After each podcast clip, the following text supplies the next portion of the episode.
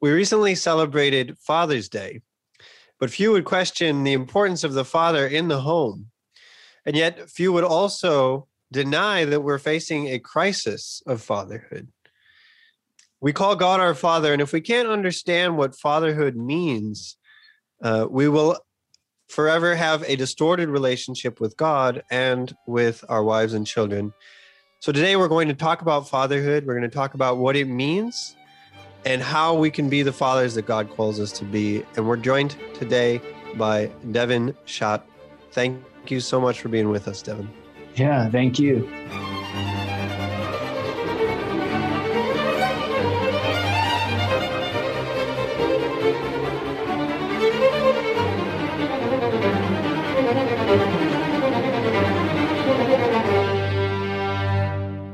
Hey everyone, thanks again for coming and joining us here at the Catholic Gentleman. We are excited to have Devin on the show. We're also excited that you would join us uh, today. If this is your first time tuning in on YouTube, be sure to click that subscribe button and also that bell. Um, also, we're on every podcast player uh, out there. So if that's your preference, go over there and make sure you subscribe to us. And we're grateful for you being here.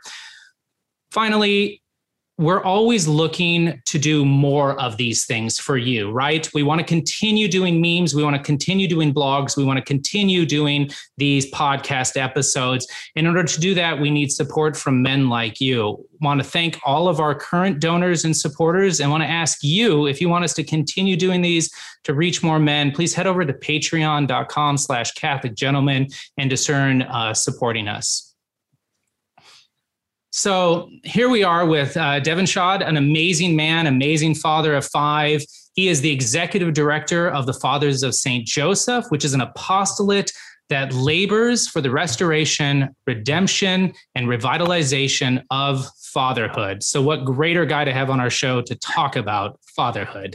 He is also the creator of the YouTube channel, The Catholic Father. Both that uh, his books and his website are going to appear in the show notes, right? So if you're listening to this, definitely head over to CatholicGentleman.com, grab this podcast, and you can see all of that information in the show notes. Devin is the author, not only of uh, the leader of this apostle, but he's the author of 19 books on fatherhood or Saint Joseph.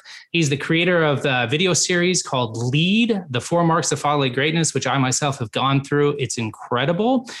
We are going to talk about a little bit of that. We're also going to talk later on um, about his book, uh, Custos, which is the consecration through St. Joseph. I'm also going to give away five of these. So you got to wait until the end of the episode, and I'll tell you how you can be one of those five to get a free copy of uh, Custos, which is really an incredible consecration to St. Joseph that Sam and I have both done. And we're both very grateful for Devin for having uh, spent the time to write it. So he lives in um, the Midwest with his wife and five children. And let's just dive right in. And Devin, thanks for being here. Hey, it's great to be with you. What an introduction! I mean, yeah. Well, you, you, gave us the accolades to uh, to introduce. So, well, uh, we could have just shortened it to Devin is the man. That's right. There's only one man. Jesus Christ. Devin, uh, the man, the father, the legend. yes. Um, yes. Man, I'm embarrassed. Too fun. Uh. Uh, well, to start out, Devin, I'd like to talk to you about your life prior to being this executive director and this author of all these books, right? Because that wasn't God's uh, or your uh, understanding of God's calling in your life early on, right? And exactly. um, a lot of the men that are listening to this episode are younger, you know, 18 to 35, and uh, some of them not fathers, some of them uh, new fathers. And then obviously we've got some seasoned people, but very few of them are working in the church or leading an apostolate. And so I'd love you to share a little bit about your story about how God brought you um, from, you know, being a new father to what you're doing today with all the incredible works that you've um, created. Yeah, absolutely. I mean, I think the first place to start is just that up to the age of 24, I was a very licentious um, man. I was a sinner. I was involved in all sorts of things that were deplorable. So, I mean, seriously, whether it was thieving or womanizing or partying or whatever it was, that was the focus of my life. And as a man, I think fundamentally, one of our first core needs is to be recognized for our strength. And that can mm-hmm. go both ways. That can be a good thing or that can be a bad thing. And and I think that in the world, to be recognized for your strength is to be physically strong, but then also to be a womanizer, to be able to drink more beer than the guy next to you, all that stuff. And and so the culture teaches us to plow headlong in that way, and that's what I did. And I came up empty, uh, hmm. very depressed, and uh, eventually even suicidal. But once I was married, um, I was still pursuing the world. I was very much a worldly man. Um, I surrendered my life to Jesus Christ at 24 um, and began to be very excited about my faith and come very alive in my faith. However, I was still wanting to start my own graphic design business. I was in graphic design and branding. Um, I wanted more money. I wanted to be successful by the world standards. Mm-hmm. And so I, I, went for the six P's. You know, there's prestige, prominence, power, you know, pleasure, profit, and possessions. And that's where my focus was, even though I had Christ. And I thought, okay, I've got Christ over here and I want this over here. And somehow it all work out. I'll go to Mass on Sunday and we'll figure it out.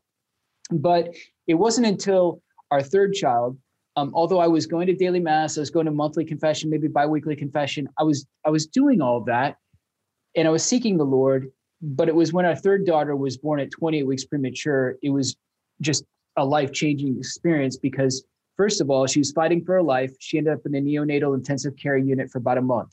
Um, which everything was fine. They just had to, you know, get her digestive system, her lungs working and functioning properly, which they did. And then she came home. And within five days, she contracted a cold, RSV, which attacks premature infants' lungs. And so we whisked her back off to the hospital, but we could not admit her to the neo, neonatal intensive care unit because we would infect the other babies. Mm. So we had to admit her to the pediatric unit, and they weren't prepared for a baby that small, that that delicate and they even admitted that. And long story short, short nurse neglect, 10 hours of apnea, a hypoxic event, not enough oxygen was transmitted to her brain. She began to seize, have multiple seizures.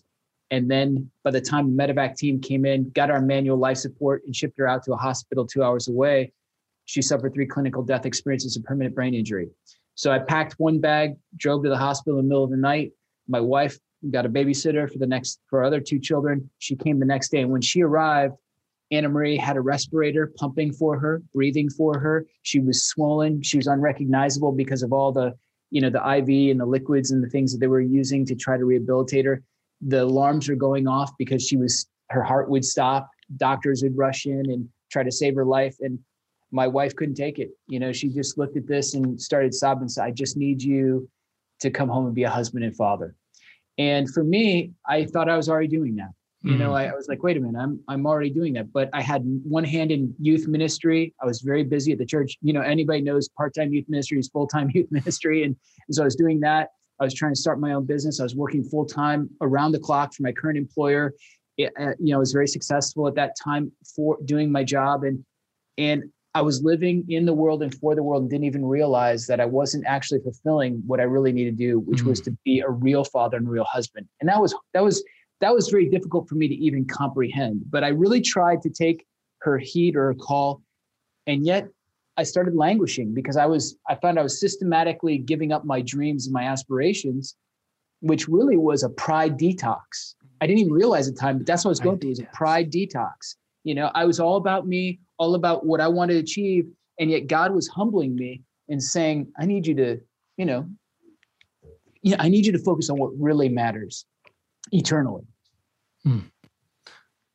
Wow. So interesting how just listening to you, like as a as a father myself, just listening to you, I could just, um, I mean, uh, I'm feeling some of the intensity of those moments when you have this tiny little baby just born and it should be such a joyful thing and yet so much suffering in that moment as you are confronted with really that sense of helplessness that that that desire to do something and yet realizing there's nothing you can do. And then just all those powerful yeah. emotions just flooding in right there.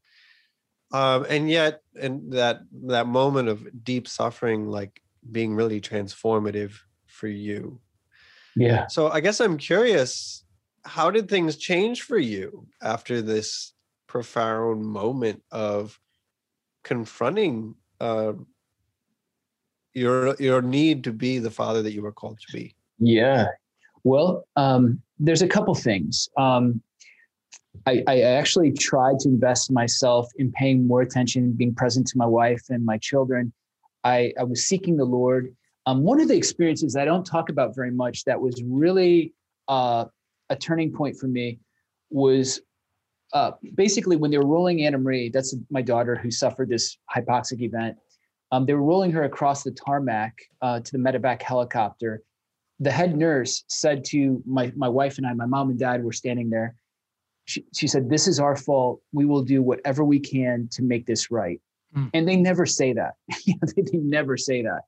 And um, and so part of what was happening was over time, Anna Marie was actually confined in her body. She was literally trapped inside of her body. Her brain was not operating right. She would scream all the time, like like like she was demonically possessed. For the first three years of her life, it was just horrific.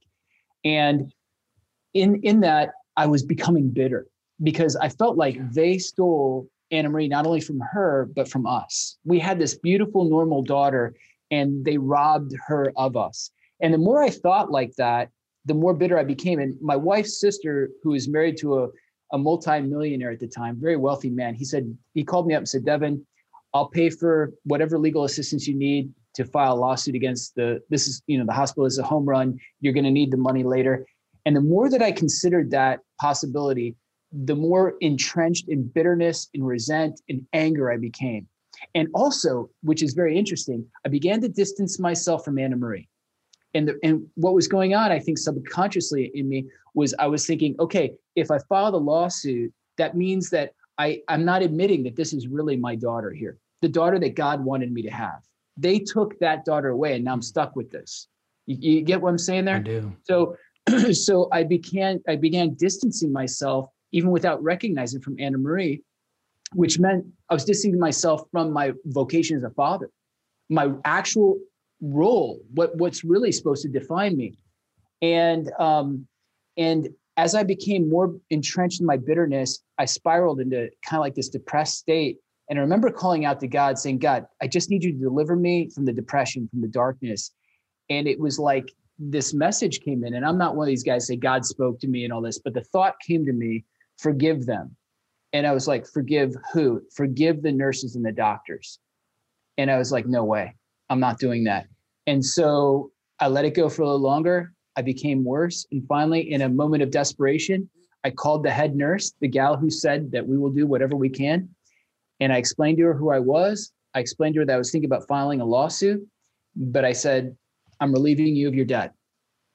And that was the moment that I began to actually spiritually adopt and embrace Anna Marie as my own because we're all biological fathers. And yet, as fathers, the real call is to be like St. Joseph and claim the child as our own.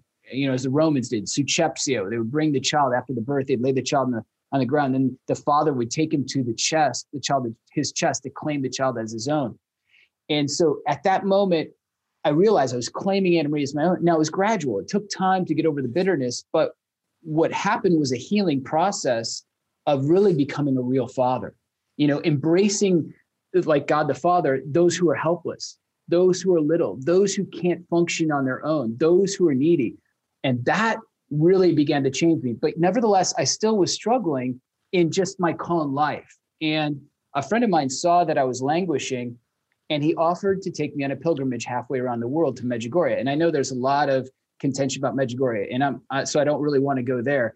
But I can tell you, when I was over there, two things happened to me: no spinning suns, no miracles, nothing like that but two real events that were very personal. One was we were led by a guide. Her name was Nancy. She was the interpreter for Father Jozo. and Nancy, I was talking to her, I was telling her I had this burning desire to serve the Lord, but I didn't know how to really live it out, how to actuate it. And she said, Are you married?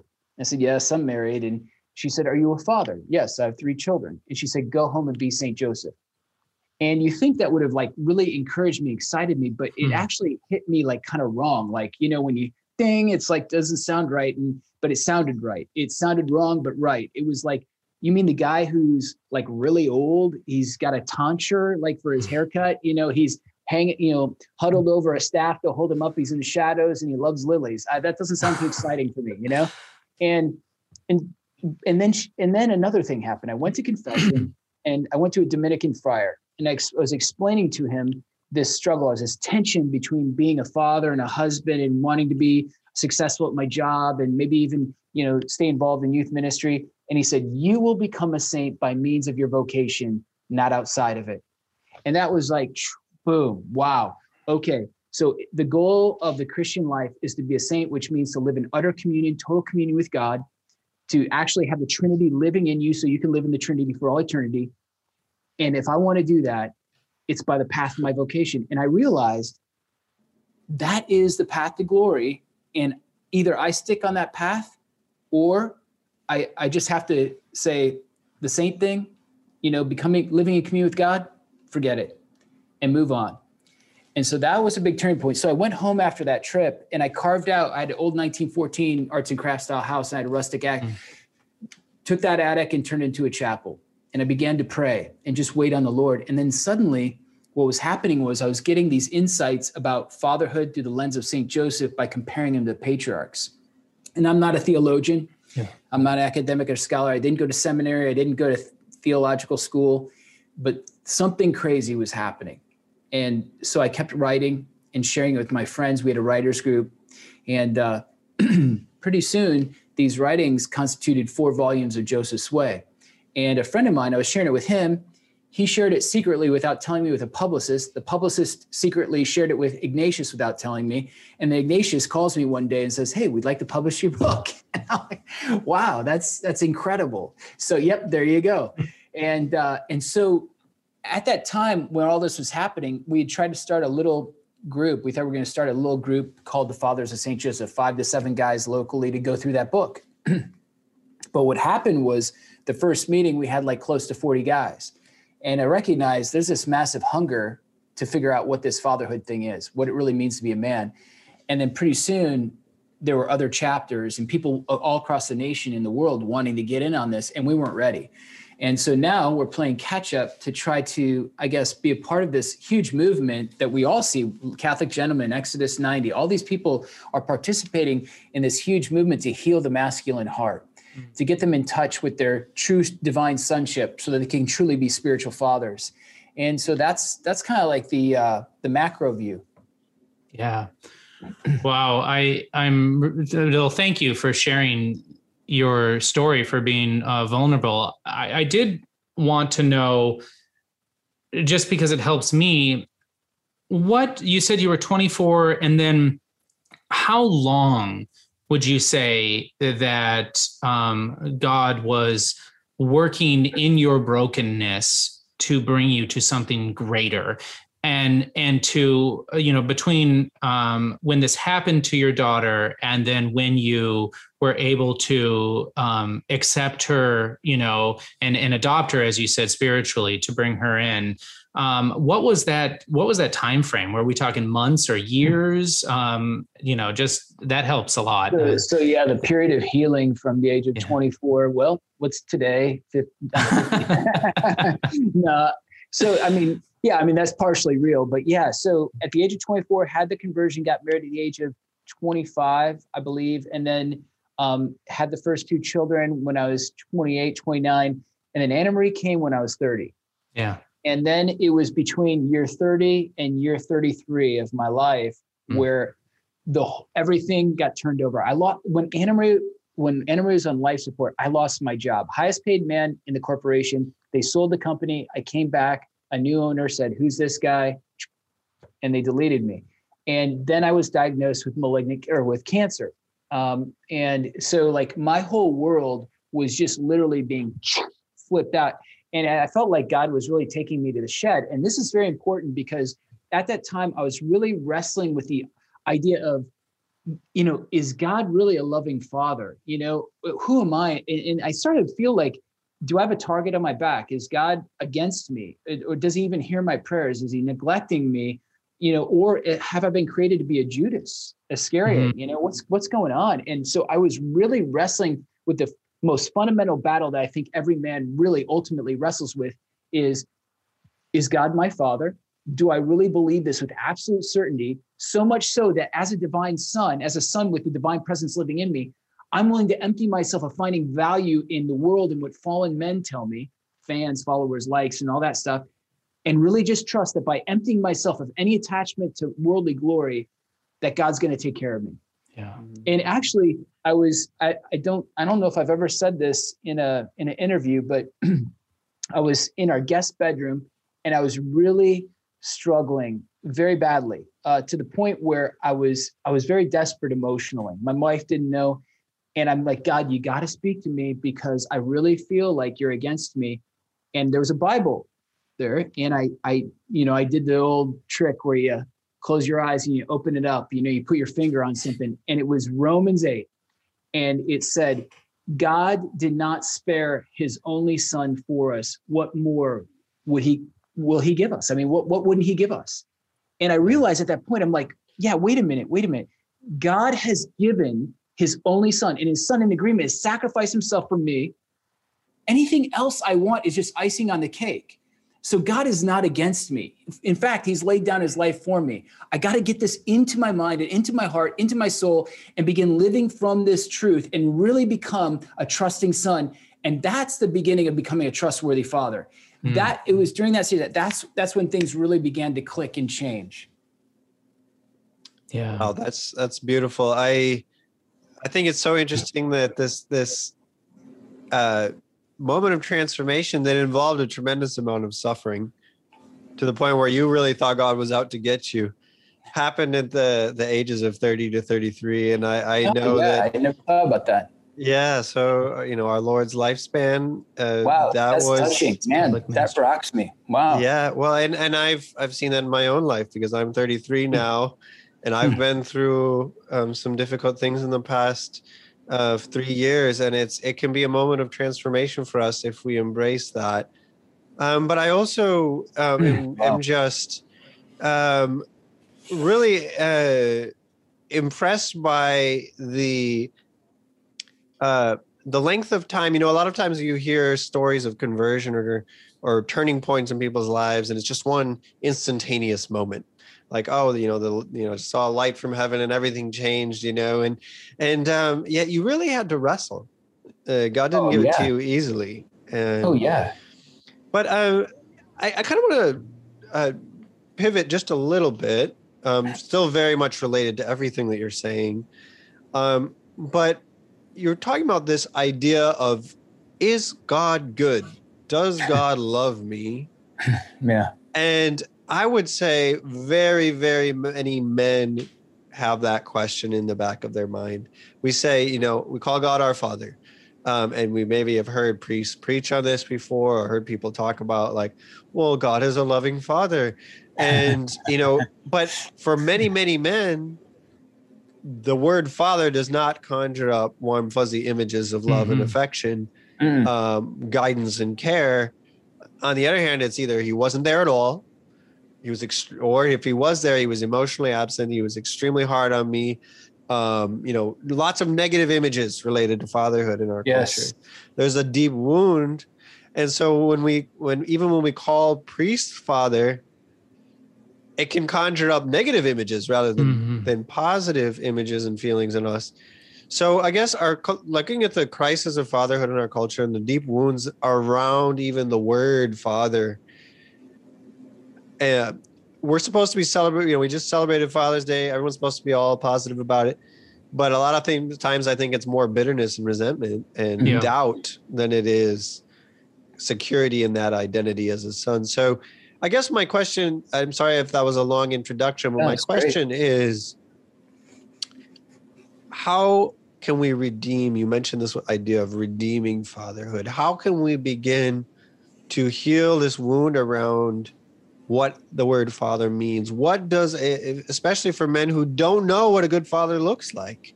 Maybe they never had one in their life. Yeah. Um, and, and they want to be that. They're hungry to be that. And they want to believe that God is good but where do we start? Like where can we begin to redeem this idea of fatherhood and what does it mean to be a good father i know those are huge questions but i know Man, you've done a lot are. of thinking about this Yeah. Wow, wow, wow. They're huge. Yeah, we could talk for days about all of that. Um, where do we begin? I think the only place that we can really begin is with Jesus Christ, who's the definitive revelation, the fullness, the image of God, right? Of God the Father. So that's where we have to begin because the Jews kind of got this whole image of God thing screwed up. And it, it, it was getting out of control. And then Jesus comes on the scene. And I think I think that for me, one of the, one of the things that kind of changed the way I thought, and without going into the Jesus thing right now, would be I started to think, what if God? Now, now, hear me out on this. What if God was actually Satan? okay, so so it's like a little bit of an exercise. I was like, okay, so God would be undependable um, he, he- I just wouldn't know. He'd be schizophrenic. One day he'd be saying this, the next day he'd be saying that. He'd be using and manipulating me, holding out trinkets, but then tricking me in order to torture me. Uh, he, if Satan was God, he would use me all the time.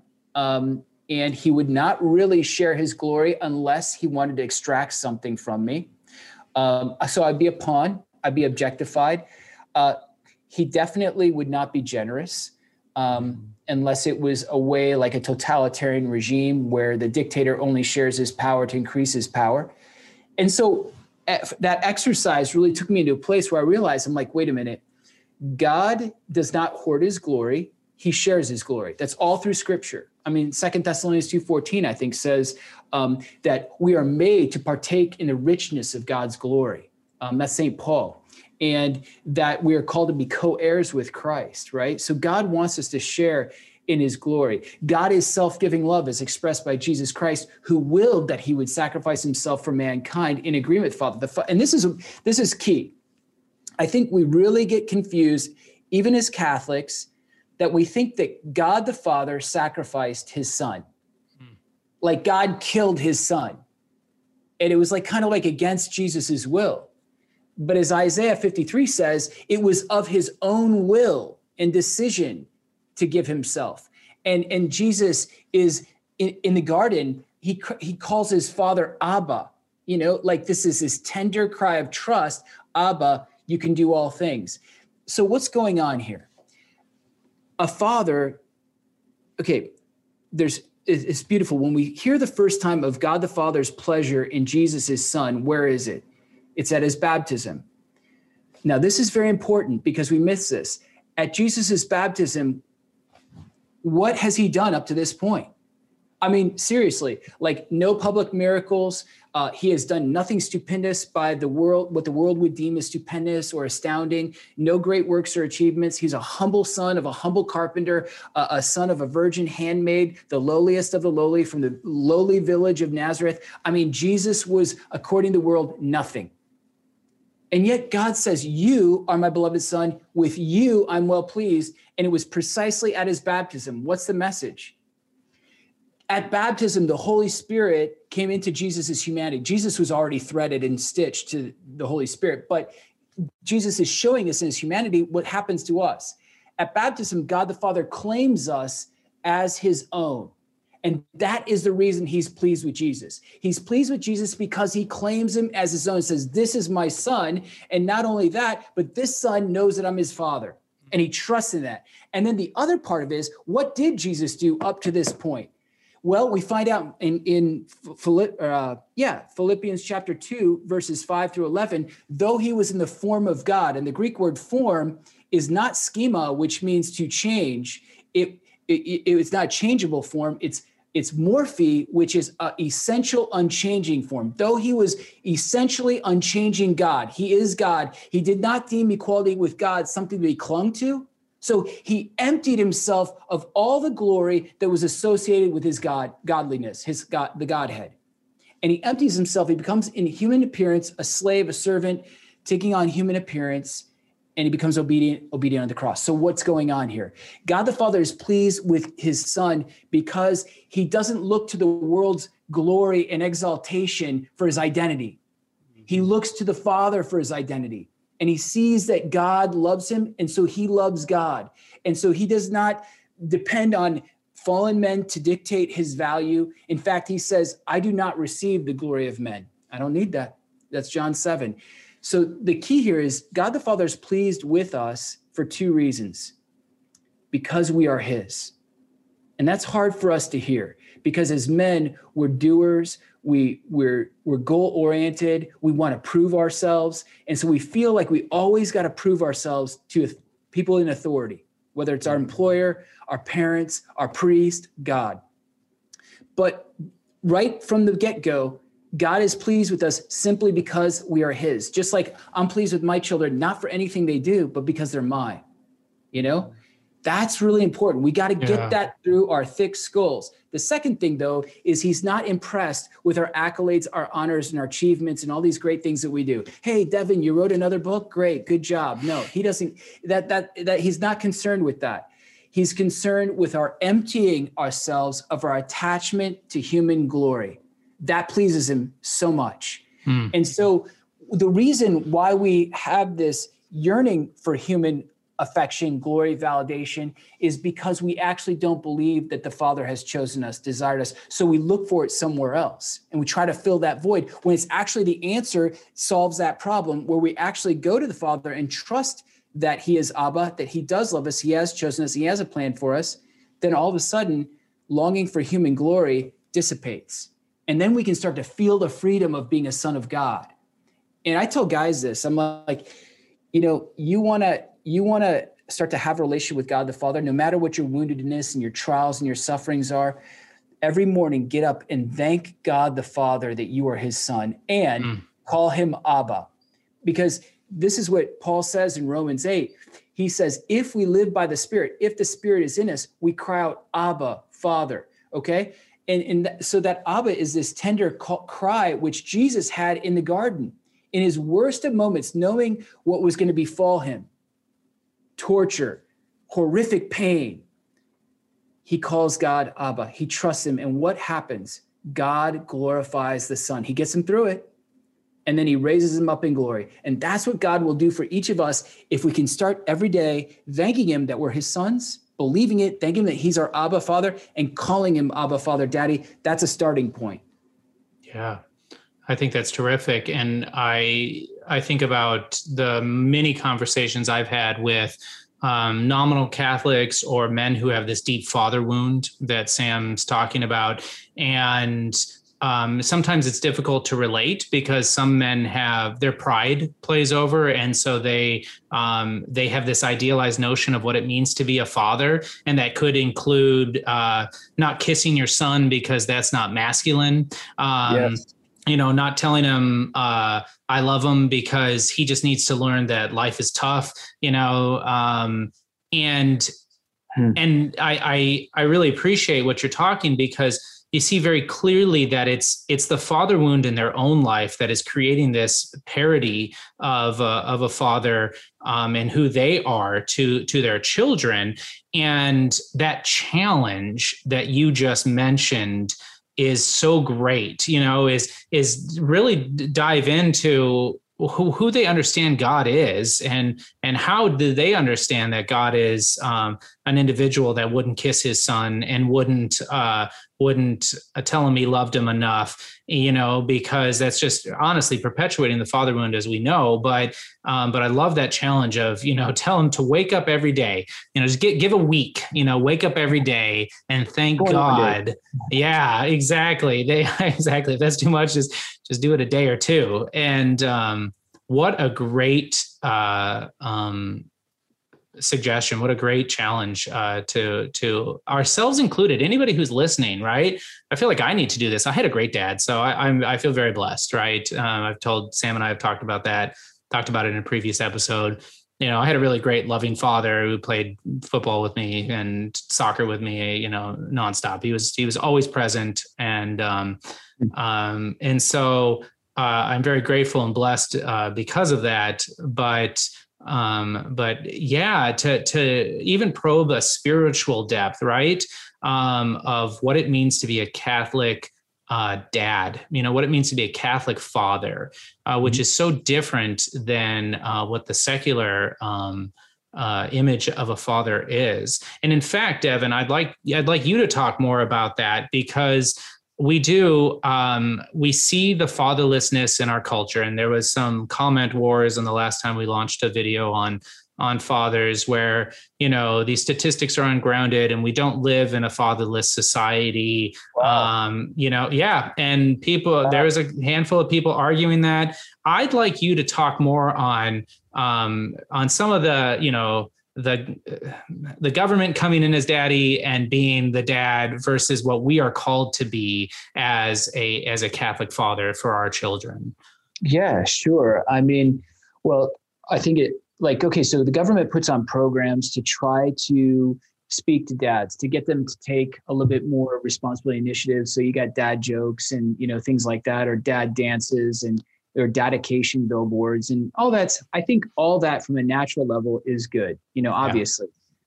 however we're missing the boat and really what the you know like we call the, the the silent big pink elephant in the room or whatever is that dad is called to be the spiritual leader. He's called, to, and, and this is a swear word now, but he's called to be the patriarch, patri, mm. father, ark above. He's he's he's literally called to and, and what do we what do we know about those who are given spiritual responsibility they lay down their life for the sake of others and and so the key here is no government program is ever going to solve the problem because that's basically like welfare fatherhood right the, the only vision of fatherhood that will work is God's vision, which is spiritual fatherhood, which means that a man couples two things. It is sacrifice and responsibility. Because, like, I believe that there's three stages to uh, manhood, and this is gonna be really profound. There's the boy, there's the man, there's a spiritual father. I mean, there you go. But but the the boy, he's symbolized by the kid on the the bike with the training wheels. Okay, he he will do anything to keep from being injured to get his knees scabbed he's like safety sam and and everybody you know waits on him he's dependent on everyone for his survival okay and so he's symbolized by the, the bike with the training wheels then you have the man but the man figures out something that's the boy doesn't know and what is that is that he a little bit of suffering and sacrifice he can actually exalt himself. He can get more. So he goes to college. He suffers through college to get a degree. He, he gets the degree, he gets a job. He suffers through work to get the promotion. He gets a promotion, so he suffers to get a career. And then pretty soon he can get that house. And so he learns that there's this element of personal responsibility pay my car payment, pay my rent, and I become a man. But he's symbolized by the ATV, the four wheeler, because it's all about fun. It's all about him, and no one else is riding with him. He takes responsibility for himself. But the spiritual father, he's exactly the opposite of the boy. And he's symbolized by the 53 foot semi trailer because he knows something that the other two don't, and that his life is to be, he's responsible for his wife, for his children, for even his friend's salvation. He takes a certain sense of responsibility. And that's why he's a semi trailer because he's hauling souls to heaven. As spiritual fathers, we understand that the core mission of our life is sacrifice. Mm-hmm. And that word sacrifice comes from the two Latin words sacer and facere. So facere to make sacred, sacer is sacred, to make sacred. So we take whatever suffering, responsibility, we set that aside to God and we say, God, it's yours. This is your sacrifice. Make it holy. Transform this water into wine. And so that's so over time, the spiritual father realizes that this is not about me. This is about souls. This is about bringing life into other people's world, you know, bringing them joy, bringing them Christ. And when you, and what's interesting is he who loses his life not only saves it, but he gains it because he starts to rejoice in life. He starts to realize he has a vitality that he never had before in giving because it's in giving that we receive, right? So it's just amazing when we move to that third stage and we're brave enough to do that, we think that we're losing everything, but then we end up gaining everything. Mm. Yeah, that that's some powerful stuff right there. It really is. I'm um, like gonna have to watch this again and reflect on this so profound. Uh, yeah, I've got a very practical question. Um, one that I think well, okay. So that plays off playing off of what you just said. The world's mentality is that power is to be is for the purpose of being served. The weaker serve the more powerful. In the gospel paradigm, in the way Christ led, was that the more powerful serves the weaker. The higher serves the lower, if you will. Mm.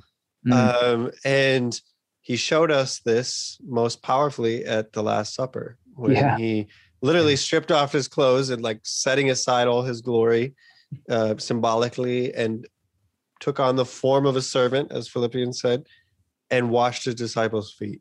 Mm. Um, and this was shocking to them, even abhorrent to them. Yeah. their Messiah, their powerful one, all power is given to me on heaven and on earth, and I'm going to serve you. They they just couldn't understand this. In fact, they were offended by it. I think, Yeah. based on Saint Peter's reaction uh, in that moment, he was he was very upset. Um, and yet Jesus said, "If you don't let me do this, you have no part with me." Yeah. Um, but there is a sense in which we are placing ourselves at the service of our wife and children. Um, and this is the world is like neo-Marxism. They're obsessed with power. You know, like the, the, the power. Power. If you have power, you are you are inherently wicked. Um, but we we have to reset that paradigm. Huh. And and one way I I I I'm specifically thinking of doing this is with our sons. So I think one of the um, responsibilities of a father in the home is to challenge their sons, to push them, to help them overcome their own sense of self doubt, in a sense. Because I, I look at my boys, and a lot of times they think I can't do that. Like when it came, you mentioned riding a bike. When it came to riding a bike, my, one one son in particular was like, I can't do it. Mm. I'm not going to do it. You can't make me do it. You know, things like that. And and I was just like, you can do it. You can do it. I believe in you, and I'm going to challenge Mm. you. And Yeah. then one day, he went flying off, and he was so excited. But if I hadn't challenged him and I hadn't pushed him, he he probably still wouldn't be riding a bike. You know, it Mm. was just there was there was a responsibility there from you know mothers are about nurturing and protecting, fathers are about maybe pushing them out of the nest Yeah. and challenging them. But how can we do that? How can we challenge our sons while also kind of like the fa- the father in the picture behind John there, show them that unconditional love that's not based on performance. So on the one hand, challenge them, push them, and yet also let them know that no matter how you perform, I will always love you as my son. Yeah. Well said. Well, I think you answered your own question because that's what I mean. That's what you do. I mean, like we, like I tell my children all the time when when they do something stupid or they've made a mistake, I will make sure I'm like, do you think that my disappointment shows that I do not love you or that I love you less? Mhm. And they're like, no, Papa. And I'm like, exactly. The reason I'm disappointed is simply because I love you. You know, I Mhm. love you and I care about you. I want you to be the best that you can be. I'm not a, a militant about it. Like I just want my kid to be an Olympic, you know, athlete or anything like that. But then on the other side, when they have great achievements, I have to remind them that my pleasure in you, does that mean that I love you more because you did this? No. Mm. I love you because you are you. And yes, you please me and yes, you disappoint me, but neither one of those things changes the fact that I already love you and I'm trying to continue to grow in love to love you and everyone else even more. And and it's that it fundamentally they have to see this in our marriages because I think as men, it, you know, in marriage, I, I don't know what's like for you guys, but um, you know, sometimes my marriage has rocky points, you know, and and I think that sometimes why marriages have rocky points is because we don't believe we're getting what we think we should get. And I Mm. think a, a lot of guys I know in conversation, this can be in the sexual sphere, you know, Mhm. intercourse. Um, it can be in the act, uh, the sphere of service. It can be in a clean house, whatever it is, order. Um, we, we're not, uh, our needs aren't being addressed, right?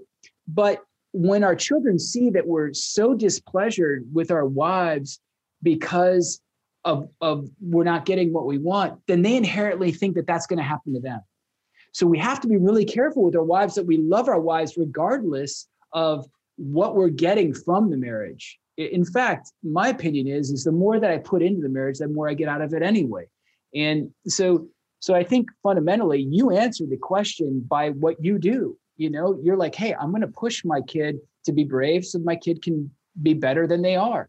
But I'm not going to push my kids so much that I'm a domineering tyrant that I'm going to, hey, you failed. You need to keep doing this until you do it. You know, no. Okay, fine. You know, I'm not satisfied yet, but let's just keep trying at this. But I think the key is, is as long as we assure them, I remember this woman who's just a saint in our area. She's had cancer twice. Her husband has died. Three of her sons have died out of the nine. And she's buried those guys. And she's the lady who makes the rosaries for everybody in our community, daily mass or just a saint, just a little saint. And she's like a second mom to me. And I remember her saying, Devin, now this might be scandalous, but she said, you can discipline your children as much as you want as long as they know with certainty that you love them. Mm. And I was like, you know, that's right you know not that i want to go off and beat my kids you know but, but but the idea is is they will accept the discipline you know that is to be discipled to be taught if they know with certainty they have my love yeah and so i just got to keep assuring them that physical touch eye contact wanting and desiring to be present to them to take them out for coffee take them out for ice cream you know go on that hike or that bike ride but if they know that i desire them and want to spend time with them, they're going to know that their heavenly father desires them and wants to spend time with them. And that's where we break the chain because yeah. we got a lot of fathers that, you know, didn't want to spend time with us or so we break the chain and we be that presence of that icon of God the Father to our children. Yeah, it just flips uh, modern, you know, sociology and and even psychology, you know, on its head. I would say because I just loved what you're saying. Um, how many times have we gotten into arguments with people about corporal punishment, right? And you've got, you know, Catholic psychologists that say you have to answer before God um, if you spank your your son you know mm. like you're doing to the least of these. And then then you have um, other great you know church fathers uh, that talk about the importance of the scripture you know that talk about the importance of appropriate discipline. And we get into these huge arguments about discipline.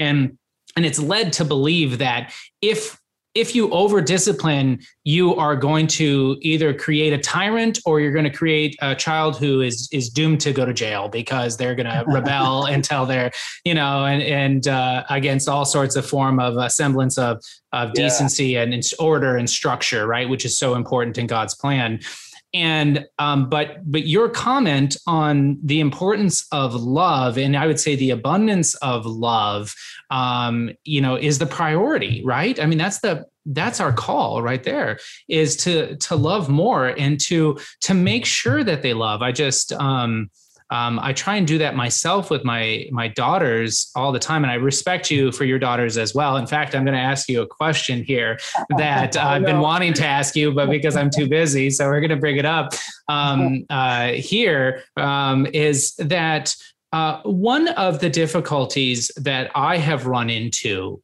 in trying to spiritually form and raise my children is their um, I would say their age and their ability to uh, appropriately reason. And um, and so I'm going to give a very concrete example: uh, praying the family rosary. And so we pray the family rosary as a family every day.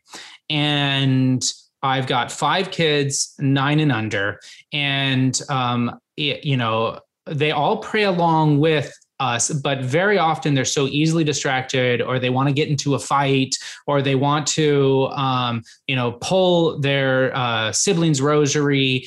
And that just totally messes me up. I get yeah, they just want to be kids, and I just I very much want like this little cloistered like you know yeah. we're all on our knees yeah. and we all we're all praying and stuff like Levitating. that. Yeah, exactly, exactly, and and that desire being ripped from myself, I find myself losing my my patience while in the rosary, and my biggest concern is that I'm chasing my kids away from the joy oh, yeah. and the necessary of praying the rosary um, because they see me get angry once or twice a week in the rosary and then discipline and I'll try, you know, three strikes, you know, and the third strike you go to bed and you know, these sort of things. But I want to just open myself up to you and and because you have such uh, amazing children and and I know that um, you know very spiritually oriented holy women um, and and I want to talk to you about that stage that so many of myself and so many of our listeners are in where you know we just can't get our kid to stay focused um, long enough to get through a decade let alone a rosary. Oh um, man um, what yeah. thoughts you have? Yeah. Yeah yeah well okay man there's so much there. Um, okay so there's two laws that I, I try to use and i mean laws in a, in a broad sense the law of gradualness and the law of attraction. Mm-hmm. and what i mean by this is that um, a lot of times like okay so i'm 50 years old and i th- look back at my life over these 50 years you know the rosaries the prayers the suffering all of this in the in the meager amount of redemption that i've eked out by God's grace at this point is so minimal. And yet, when I look at my children, I look through that lens and expect them to be there. Uh, what am I doing? I'm placing I'm placing my own level of where I'm at on them when it took me 50 years to get here, right? And I think so we have to accept that there's a law of gradualness, just like there was with us, where they gradually come to love the faith. And the only way that they'll come to love the faith, in my opinion, is by the other law, which is the law of attraction. And so, what is not attractive is you're going to pray the rosary, you're going to sit still, and you're going to like it. And, and you know what? You're going to be holy. You know, and, and, and, the kids are like, "Come on!" If only. yeah, but so so for me, I try to I try to balance it with these two things. I know we've had the mandate from Our Lady, uh, you know, Our Lady of Fatima, pray that rosary daily, and I but I think that that beautiful rosary, which is a chain that binds Satan, as we hear in Revelation, can become such a burden to our children. Because I, I remember right there's two two uh, accounts that really floored me. There was a dad who I really respected, and I was I went to an event with him and his family, and it, they were driving back, and it was time to pray the rosary, and so each kid had a decade, and it was like I was listening to Irish auctioneers Mary for Grace. These kids were going a mile an hour. I mean, just so fast, 50 miles an hour with their rosaries. And I couldn't even pray. I couldn't even say the second half fast enough before they got to the next bead, you know? And and then there was another man I know that his kids, he had a lot of kids, and when they pray the rosary at night, and he'd yell at his kids to kneel up because they get lazy and whatever. Kneel up, kneel up. All those kids fell away. Every single one. Teenage pregnancies, drug addictions, you name it. One of them even uh, was it, just long story, prisons, everything. The, because there's no law of attraction there and there's no law of gradualness. So personally, what I've done over the years, one of the things is the rosary becomes a bunch of words to our kids if they don't know what the heck is going on. Yeah. And so what I did was I just started praying a de- like, okay, I'll pray my rosary on my own, but I'll pray a decade, a real decade, really praying with them a scriptural decade. So, hey, let's enter with Jesus in the agony garden, holding Our Lady's hand. And so the first beat is, you know, Jesus took his disciples to the Garden, of Gethsemane, asked them to watch and pray. Hail Mary. Pray that you may not fall to temptation, for the spirit is willing, but the flesh is weak. Hail Mary. Jesus goes forward a stone's throw and falls prostrate on the ground. His sweat becomes as drops of blood. Hail Mary. And the kids are visualizing what they should be, which is Jesus Christ. They're there. And then they walk away from that decade, man, I think I kind of encountered Jesus. And you hmm. know, they may goof around and they may not be paying attention, but you know what? It gets in them that that they, they start to follow Jesus's life through that rosary. And then you can build up to two decades and then you can take them out for ice cream afterwards. You know i mean? It's yeah. just like everything that we do religiously like if we're going to take them to daily mass hey once in a while surprise them take them out for coffee. If you're on the saint feast day that they're named after take them out and celebrate you know have a have a party at home whatever. But we need to couple these religious experiences with experiences that are fun and enjoyable so that child says man what after they got older that piece of cake that i'm eating right now reminds me when i was 12 years old and we celebrate my feast my saint's feast day you know? Or man i loved going to coffee with my dad after daily mass. You know so i'm going to continue to go daily mass. I love the rosary because i remember my dad would talk or recite the scripture and bring me along in that mystery. And I encountered Christ through that. Hmm. The law of gradualness and the law of attraction. We cannot expect them literally. I can't expect my oh my daughter's 10 and even my 10 year old I, I, I can expect her to sit still through a rosary, but can I expect her to be a mystic? No. Yeah.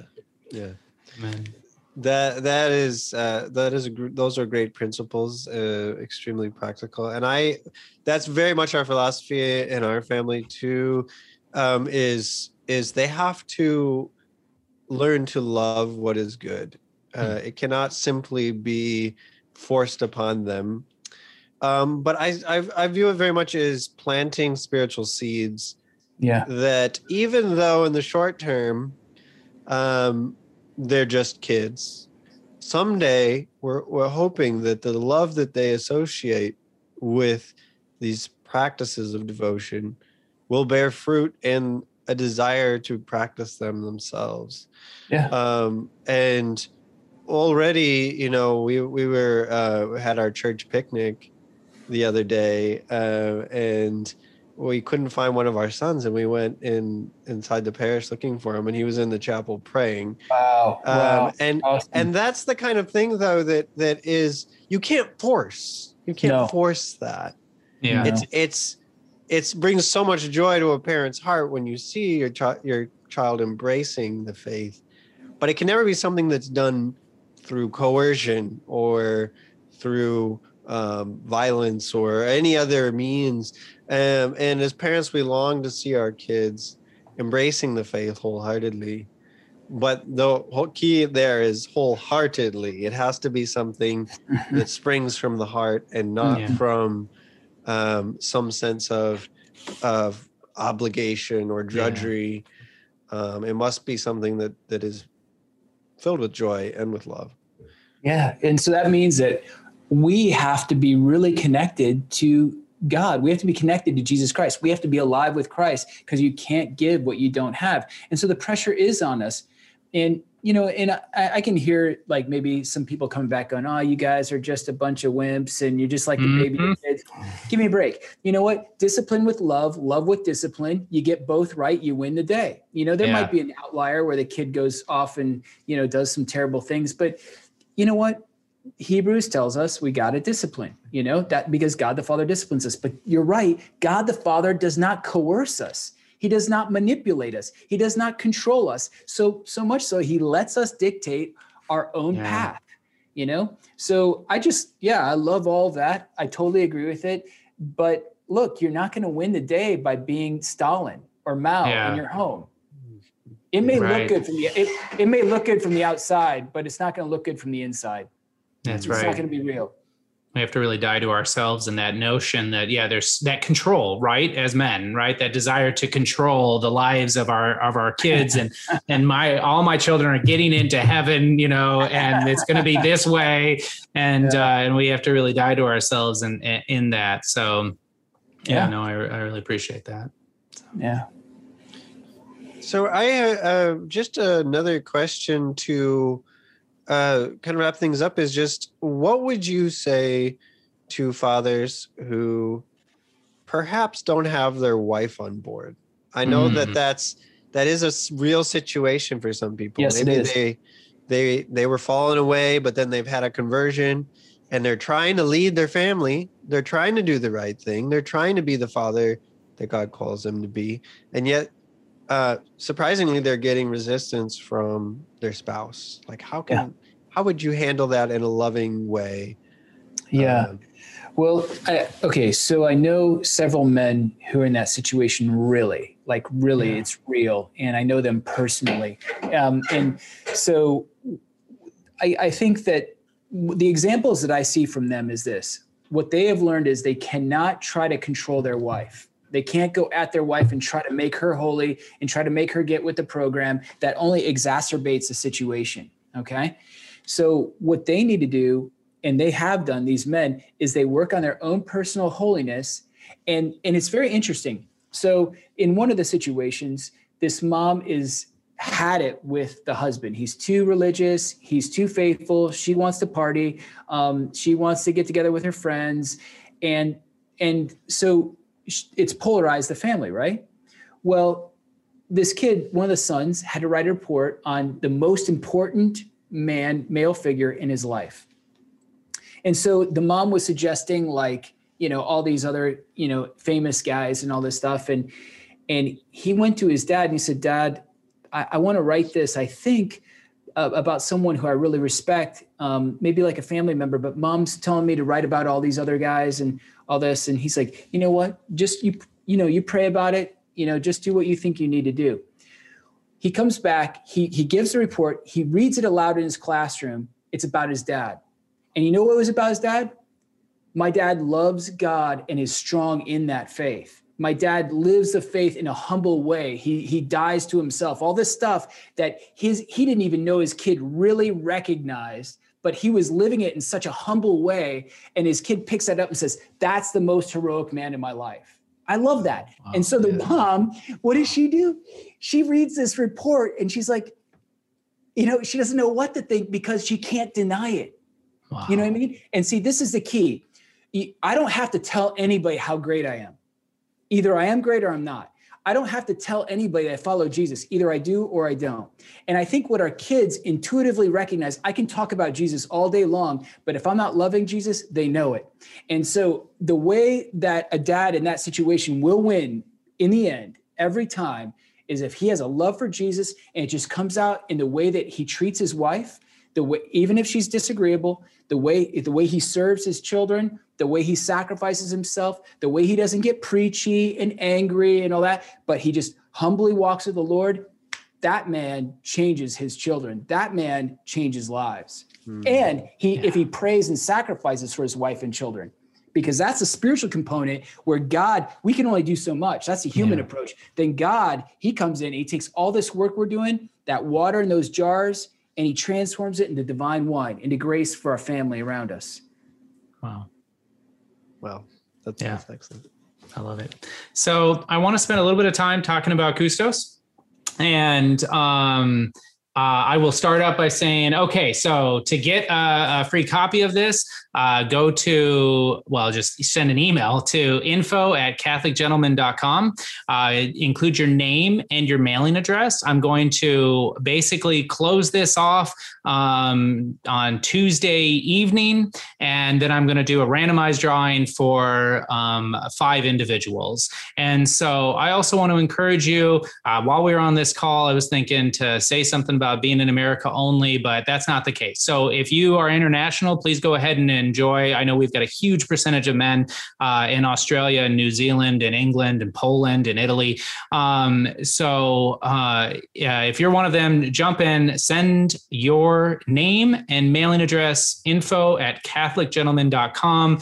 Um, and then I will do a randomized drawing and uh, and we'll pass this. But you don't know what you're getting yet.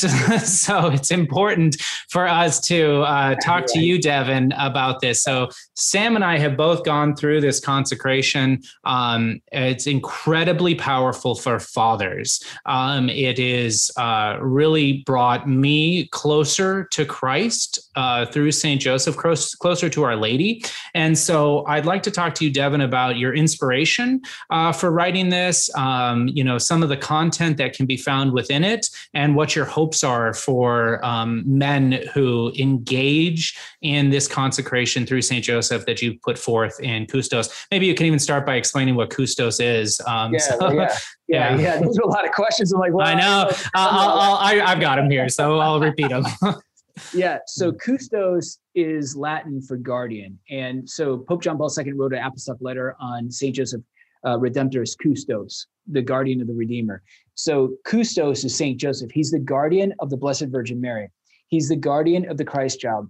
He's the guardian of the Holy Family, but he's also the guardian, and this kind of is a little deep, but the guardian of the mystery of the Trinity being relived in the family, which is what we're all supposed to be. We're, all, we're supposed to be all of that guardian of our wives, guardian of our children, guardian of the family, guardian of the mystery of the Trinity, self giving love in our family. And so that's where we begin. That and so that's what Custos really is all about, being that guardian. Awesome. And yeah. so inside, what can men hope to uh, find as they go through it? Yeah. So back in 2012, I had this idea that I really felt because I had done the St. Louis de Montfort consecration to uh, our late, you know, Jesus to Our Lady. And I just really felt that it was so important that we consecrate ourselves to God, to Jesus through St. Joseph somehow. But it really occurred to me And this is the fundamental difference with Custos. There's a lot of consecrations to Mary, and there are consecrations to St. Joseph. But if we're going to do things like Christ did it, you notice in the temple, it wasn't just Mary consecrating Jesus to God. It wasn't just Joseph consecrating Jesus to God. It was these parents in the order of grace, Mary and Joseph, consecrating the child Jesus, doing for him what he couldn't do for himself at the time, consecrating him to God the Father, setting him aside to be sacred for his holy mission. And so we go to Joseph in this consecration to be in union with Mary. So these parents in the order of grace will consecrate us in Christ, through Christ, with Christ to God the Father, so that we can be set aside for a sacred mission unto the Lord. So what do we find inside? This is not a typical consecration. Um, and the reason it's not a typical consecration is because it's not just reflections, okay, yeah. with questions or anything like that. It is literally like a boot camp, spiritual boot camp with St. Joseph. So, first of all, it's purely scriptural. Um, and what I mean by that is you're chronologically following St. Joseph, walking with St. Joseph through his life with the scriptures that pertain to him. And sometimes it's just a phrase that we're, we're expounding upon. And so we're walking with St. Joseph for 33 days, but it's over the course of seven stages. And during each of the stages, there's associated uh, associated spiritual practices. And these spiritual practices per each stage, you pick one to two, and then you begin to live them. And then they culminate. You don't just, after stage one, you don't just let those go. You add them to stage two spiritual practices, and then stage three. So by the end of stage seven, you're not only learning about St. Joseph, you're actually walking with St. Joseph and you're developing a spiritual blueprint for your life, a way of holiness, a pattern of holiness, so that at the end of day 33, you're not done with a consecration. You're actually beginning to live a consecrated life to God through these parents in the order of grace, through Mary and Joseph. And that's what we want. We want every man to begin to develop uh, specific spiritual practices. We've got 33 of them that really are universal for almost every father and husband so they can really become a father on earth like St. Joseph, father on earth like the father in heaven. Amen. Excellent. And um, and I can speak uh, how it touched me in such a way. I'd encourage uh, men who feel like they have a devotion to the fatherhood, uh, to fatherhood, um, uh, priests as fathers. Um, but I can speak very personally to a way as myself as a father um, that it just was really calling me to holiness. Right, practicing these sort of things on a daily basis was something that um, I needed. My daughters today actually asked me if I could go on a daddy daughter date, which I started doing to with them uh, a year ago when I was going through this. And uh, so even today, and I was just like, I don't know, I'm so busy. No, of course we will. like we'll, we'll we'll keep that going. And so um, let me thank you for um, uh, for, for you know yeah absolutely and so please um, i'm going to put it in the show notes as well where you can get the book if um, you're not one of the lucky five um, that are that are able to get this um, from us because I think every man should have this and and discern it and um, and utilize it. So, Devin, anything else you'd like to share with our listeners um, about uh, your great work and your apostolate?